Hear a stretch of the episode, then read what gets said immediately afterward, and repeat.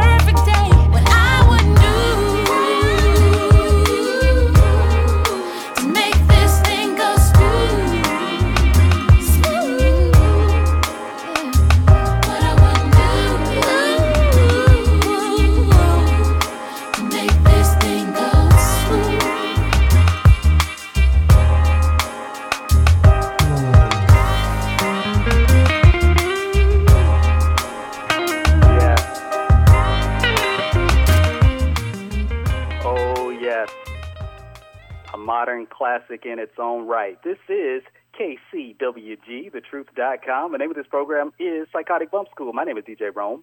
And once again, I'd like to thank Mrs. Sukari Reed Glenn for stopping by this evening. And later on, we're going to have the amazing commentator, Mr. Steve Kim from ESPN, joining us in just a little bit.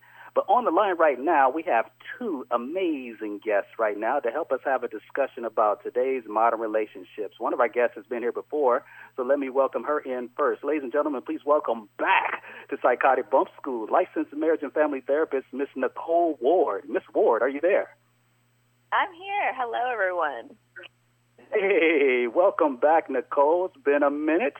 And we got some company this time, Nicole. Ladies and gentlemen, I'd like to welcome this guest for the very first time. California native, I believe, but I think currently stationed on the other side of the country in Georgia. But she's here to join us tonight. Uh, she's a clinical psychotherapist. Uh, ladies and gentlemen, please welcome for the very first time to Psychotic Bump School, Dr. Dena Scott. Dr. Scott, are you there? I am here, and you are correct. California native, and I'm in Atlanta, Georgia. Oh man! All right, I'm gonna put you on the spot. Which one do you like more? Come on, come on. California, Georgia. I Which mean, one is California. it? Come on. Come on. Atlanta all day, all day, right? Wonderful, beautiful, but I'm, you know, California, you know, born Bay Area, all the way. That's right.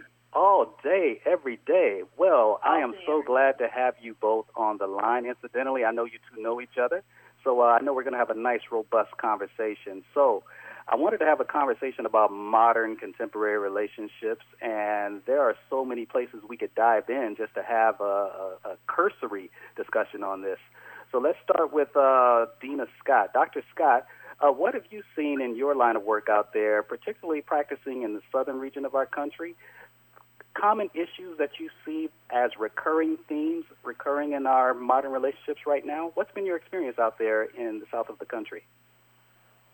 Sure. I mean, I feel like, you know, it's interesting because sometimes people do make a distinction between the South and thinking about, you know, um, the West and California. I personally don't feel like there are that many just glaring differences between both. Um, I think what's interesting is that I think Atlanta also is its own microcosm of the South. so it's its own unique Right. um, population. But I think in general, when it comes to relationships and some of the, the I think things that you and I talked a little bit about is looking at identity and and folks having a really challenging time sometimes when it comes to coming into the relationship with their full self. So at times we come and we enter with part of ourselves, with who we want to present as ourselves, but not necessarily full self, and that leads to some complications further along the line. Mm, they're representative, as Chris Rock said. I guess he wasn't exaggerating, huh? that is true. wow, how about that? Now, Nicole Ward practices in um, Los Angeles, close to uh, the Hollywood region. So, uh, Miss Ward, what have you seen in your line of work in terms of common relationships? What are the themes that you constantly see emerging each and every day? Uh, very similar to what Dena was mentioning. It's just people needing to be their authentic self, wanting to interact in an authentic way, and not necessarily being sure of or even trusting if they can, um, and just having just the communication that doesn't always occur, and even defining what they want or what they're actually engaging in um, becomes difficult because there those representatives do show up uh, or Right. half of a person, because that's one of the myths that we are kind of um, told is two halves coming together to form one whole, but you want to have two wholes forming a like a super dynamic. Mm-hmm. Absolutely. Well, at the risk of proposing the dating Olympics, because I, I don't want to pit one against the other, but in your experiences, uh, who has a more tougher road to sled? Is it women or is it men when it comes to finding someone that is of compatible uh, merit? Uh, who has it harder, women or men? I think that's a very complex and complicated question. Yes.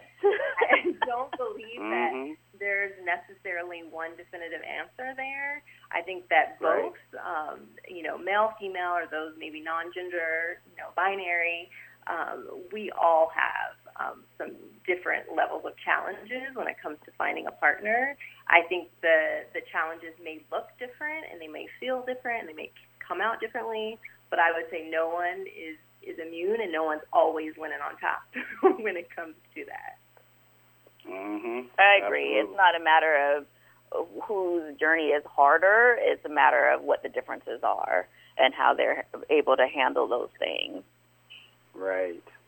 Well, I tell you, one of the things that I was talking to y'all about off the air was how someone like a Kamala Harris, who, as everyone knows, she's running for president right now, and there was Right. some discussion about her in, you know, number one, was, is she quote unquote black enough? But just in terms of staving off marriage in preference for pursuing a career, and you two are very successful women, so I'm assuming that it's not uncommon for women to have to really I don't know, they, they they have to really check their aspirations in terms of making sure that they have someone that is compatible. And that that's a very subjective term, compatibility. Right. Because Right. women naturally and you know, let me just hone in, black women in particular are very aspirational in our community. And I, I just wonder about the, the dynamics facing them in terms of being able to find someone that has been as um, ambitious as they.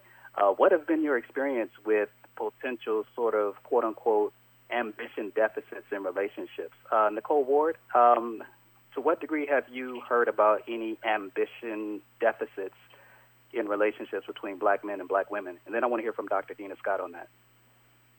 Sure. Actually, the ambition deficit is not something that is um, come up as frequently as people may think that it, it might. Uh, that's something that it it does boil down again to individual preference. And then, I mean, I don't know Kamala Harris, but I know that uh, just from some of the stuff that she read, it wasn't necessarily that she put things off. Is that she? This is just the time that she got married. Is at at this age. Uh, so for a lot of people, that's kind of the the myth that's there is that they due to ambition that they must not want a relationship, and that's not accurate. Um, they've right. been able to navigate in different spaces, maybe. Um, and for those that don't want a relationship, there's actually nothing wrong with that. But for those that do, uh, it's not necessarily a matter of an ambition deficit per se, but more of um, again, it goes back to the authenticity. Like, can they be their authentic selves? And is there a person out there that's willing to match that regardless? Uh, now, some people do want to be, um, say, matched on education level, but that, again, is an individual preference because that, that doesn't necessarily mean that the relationship's going to work out.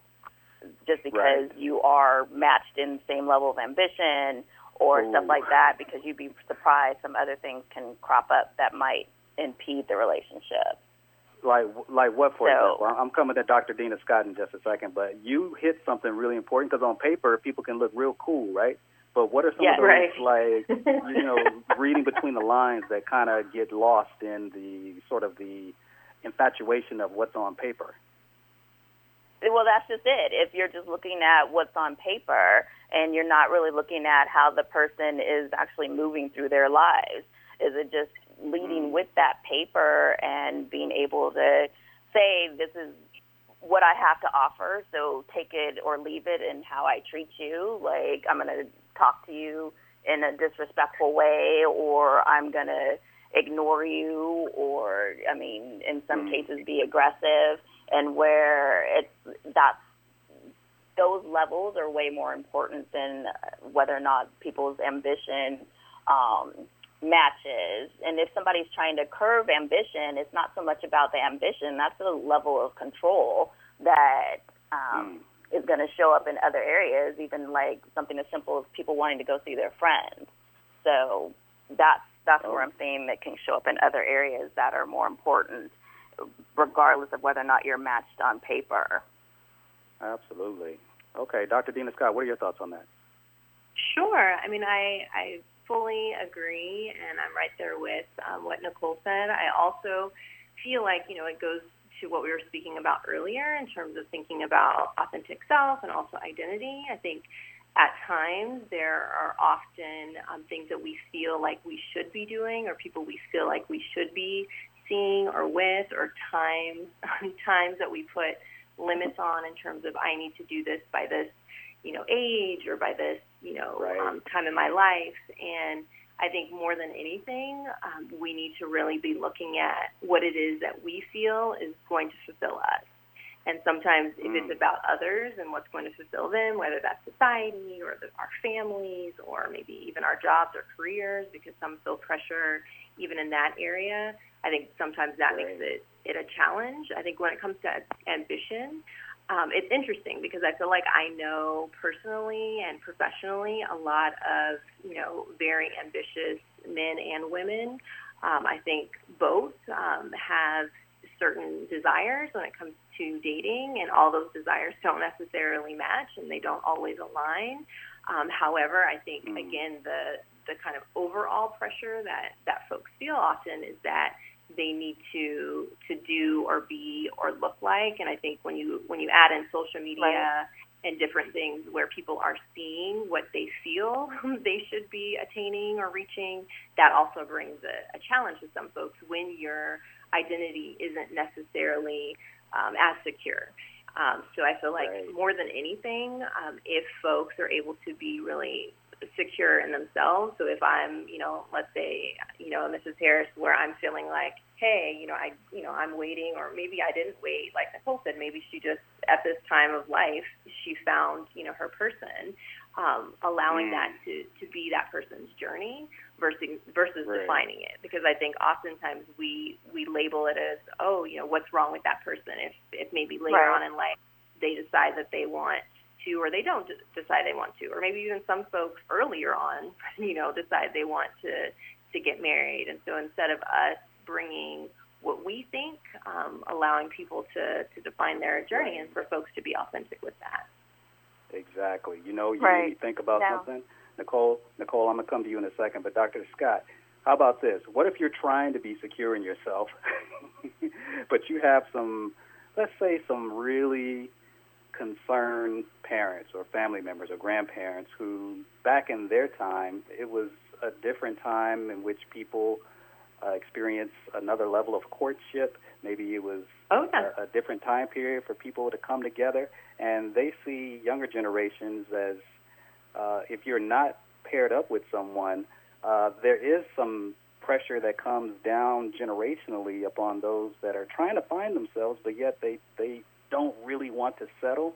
Uh, what's been your experience with that? And then I want to hear from Nicole on that as well. The, the family pressure. Sure, uh, sure. I mean, what role does that there, play? th- sure, no problem. There definitely can be some some tensions there. there can be some you know conflict that could develop, and there also could be some really healthy conversations that happen between you know family members of different generations or different thought processes. Um, I think the healthy conversations are really talking about what what is it about your journey, right? So, you know, there might be certain folks in, you know, our families, um, and especially, let's say, thinking about, you know, an old school African American family to where it does feel or it seems like, hey, you know, by, you know, a certain age, um, I was married or I started having children. So those conversations could come up. Um, however, I think more than anything, folks being able to, to say, what is it in their journey that's maybe um, making the process look a little different. Um, because I think Right. that's where the conversation really gets good. because there's some there's sometimes where the journey is is challenged because there's certain things that we need to maybe work on as individuals. There's certain things um, in terms of you know maybe our our choice in um, potential partners isn't maybe the healthiest, or maybe it's that you know we Mm. are focused on maybe career or maybe there's just certain things that we want to do in life in general to where that Right. doesn't feel like it's the top priority. And so I think just getting to what the root is and talking about that and having those conversations, which I think Yes. that's part of the challenge is that we don't have enough real conversations with folks, um, even if they might be challenging. Um, I think having those Mhm. conversations is really, you know, helpful. It doesn't mean that people are always going to understand or get it, um, but I think True. it, it's part of the the ability to kind of get to that next step of understanding Mhm. um, and hopefully eventually get there. Right. Well, Nicole, Dr. Scott really lands on something really interesting. It, it, it is good to have those conversations, but it's also frustrating because for me, you know, I married late. I married, I married quote unquote late. You know, I'm a newlywed. And so for me, what was always frustrating to have this kind of conversation was when I would try to talk to people who, were, who, who had already found somebody. It's like, how did you do it? Like, what what did you do? Where did you go? What did you say? What were you wearing? How'd you style your hair that day? And nobody nobody would have a clear cut answer. So, what are your thoughts on what Dena was talking about just then, just in terms of, you know, just the, the, the interaction with family members and how hard it is to have these conversations? What are your thoughts on that, Nicole?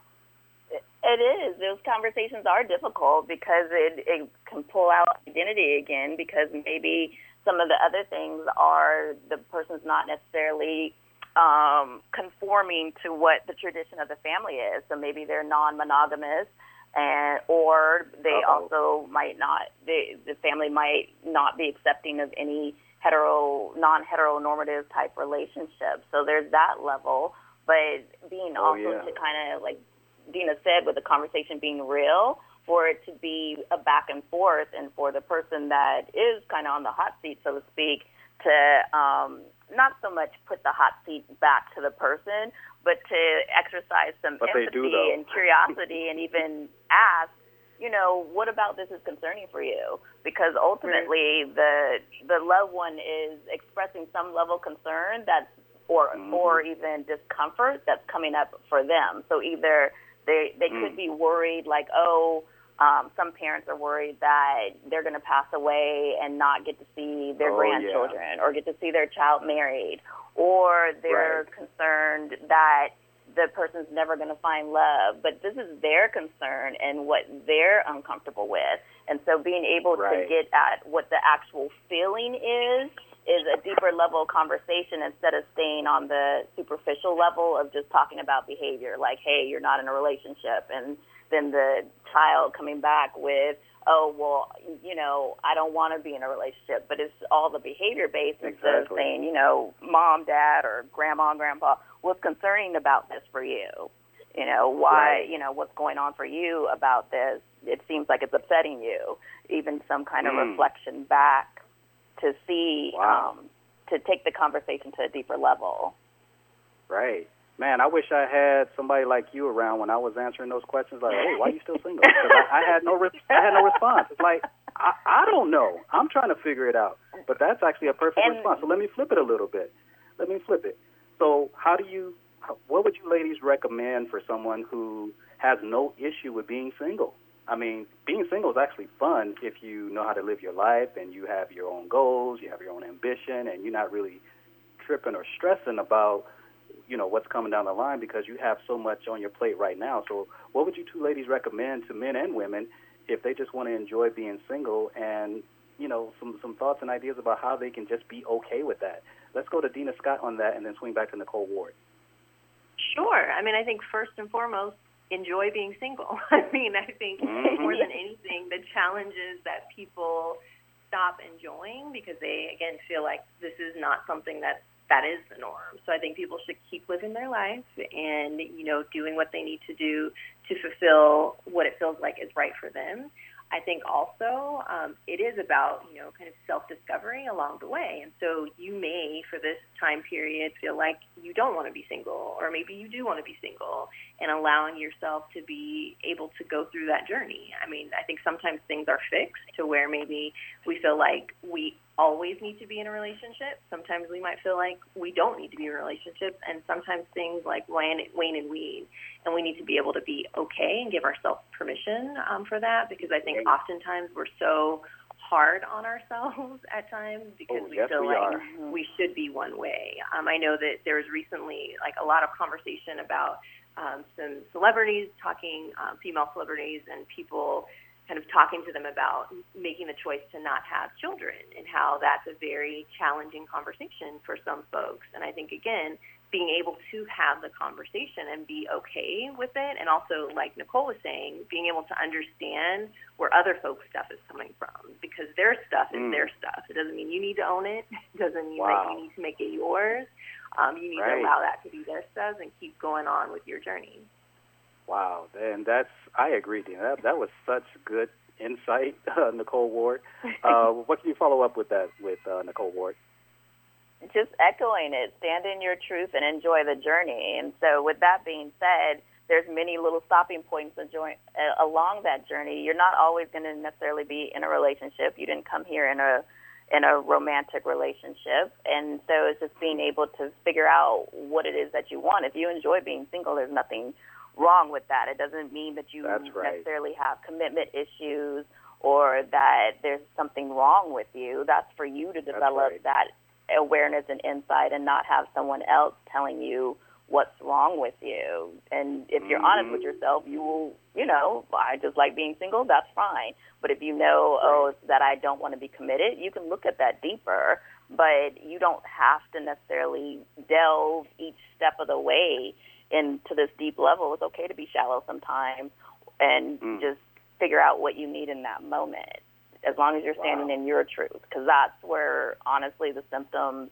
the distress and everything else arises is when you're trying to live your life for someone else Ooh, Right. Wow. And I mean, just to add Right. on to what Nicole said, I also Yeah. think it's important for the journey to be about finding your kind of what is your kind of good sense of being you. Because I think sometimes we identify certain things as responsible, like, oh, if I'm in a relationship, I'm responsible. If you're single, you're irresponsible. If you're married, you are this and that. And there's not any one way of being Right. because you That's have a title of a relationship or a certain category. So if you want to be a good human being, if you want to be responsible, if you Mm. want to be, you know, a go, if you want to be all these things, you could do that being single, being married, and if you want to be irresponsible, if you want to be all of these other things, you can do that being single, being married, and being all these things too. And so for That's folks right. not to put folks in a box um, based Right. on um, this relationship title.